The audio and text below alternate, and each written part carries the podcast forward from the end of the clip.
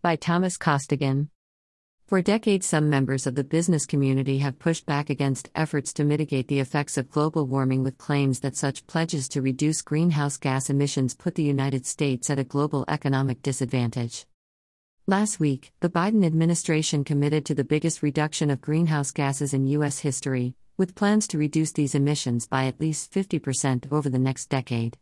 The plan is for the U.S. to become a zero emissions economy by 2050. This will, President Biden announced, create more jobs and be a fiscal boon at the local as well as federal level. So, who is right, the faction of people who believe that climate change mitigation efforts are bad for business, or those who believe the actions are good for profits and the planet alike? No matter, investors should be aware of the pluses and minuses to climate plans, especially those as bold as Biden's. Oil and gas companies will likely have to adapt to the new business of climate change or face irreversible revenue declines. Beef producers, too. According to one analysis, people would have to cut their red meat consumption by 90% and other animal product consumption by 50% in order to help meet the goals of the Biden climate plan. The reports say this reduction would limit every person to consuming only one hamburger per month as their meat quota. Raising livestock produces vast amounts of greenhouse gas emissions. Along with transportation and manufacturing, it's one of the biggest contributors to climate change. On the transportation front, electric vehicles would have to be the norm. Indeed, more than half of all new car sales would have to be electric vehicles, and 10% of truck sales, over the next 10 years to help meet the Biden climate plan.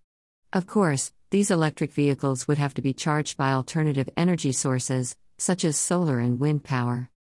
Homes, too, would need to make the switch to electricity for heating. 25% of all the houses in the U.S. would need to be heated by electricity that is in turn is powered by non fossil fuel energy. I see workers capping hundreds of thousands of abandoned oil and gas wells that need to be cleaned up, and abandoned coal mines that need to be reclaimed, putting a stop to the methane leaks and protecting the health of our communities. I see auto workers building the next generation of electric vehicles, and electricians installing nationwide for 500,000 charging stations along our highways. I see the engineers and the construction workers building new carbon capture and green hydrogen plants to forge cleaner steel and cement and produce clean power. I see farmers deploying cutting edge tools to make soil of our heartland the next frontier in carbon innovation. By maintaining those investments and putting these people to work, the United States sets out on the road to cut greenhouse gases in half, in half by the end of this decade, Biden said. But others, including those in the oil and gas unions, don't see it that way. They see oil and gas jobs going overseas instead. That, of course, doesn't address the domestic jobs that will be in demand. No one can argue that more green jobs, as they are dubbed, will be created. The question really is how many climate change contributing jobs, such as those in the oil and gas sector, will be lost. Some sectors of the economy will surely bleed more than others, and some business segments will prosper more quickly. A good financial advisor should be able to unpack and make sense of the economic future based on climate change because no matter which side you believe, the economic future will be based on climate change. Now it's about picking winners and losers.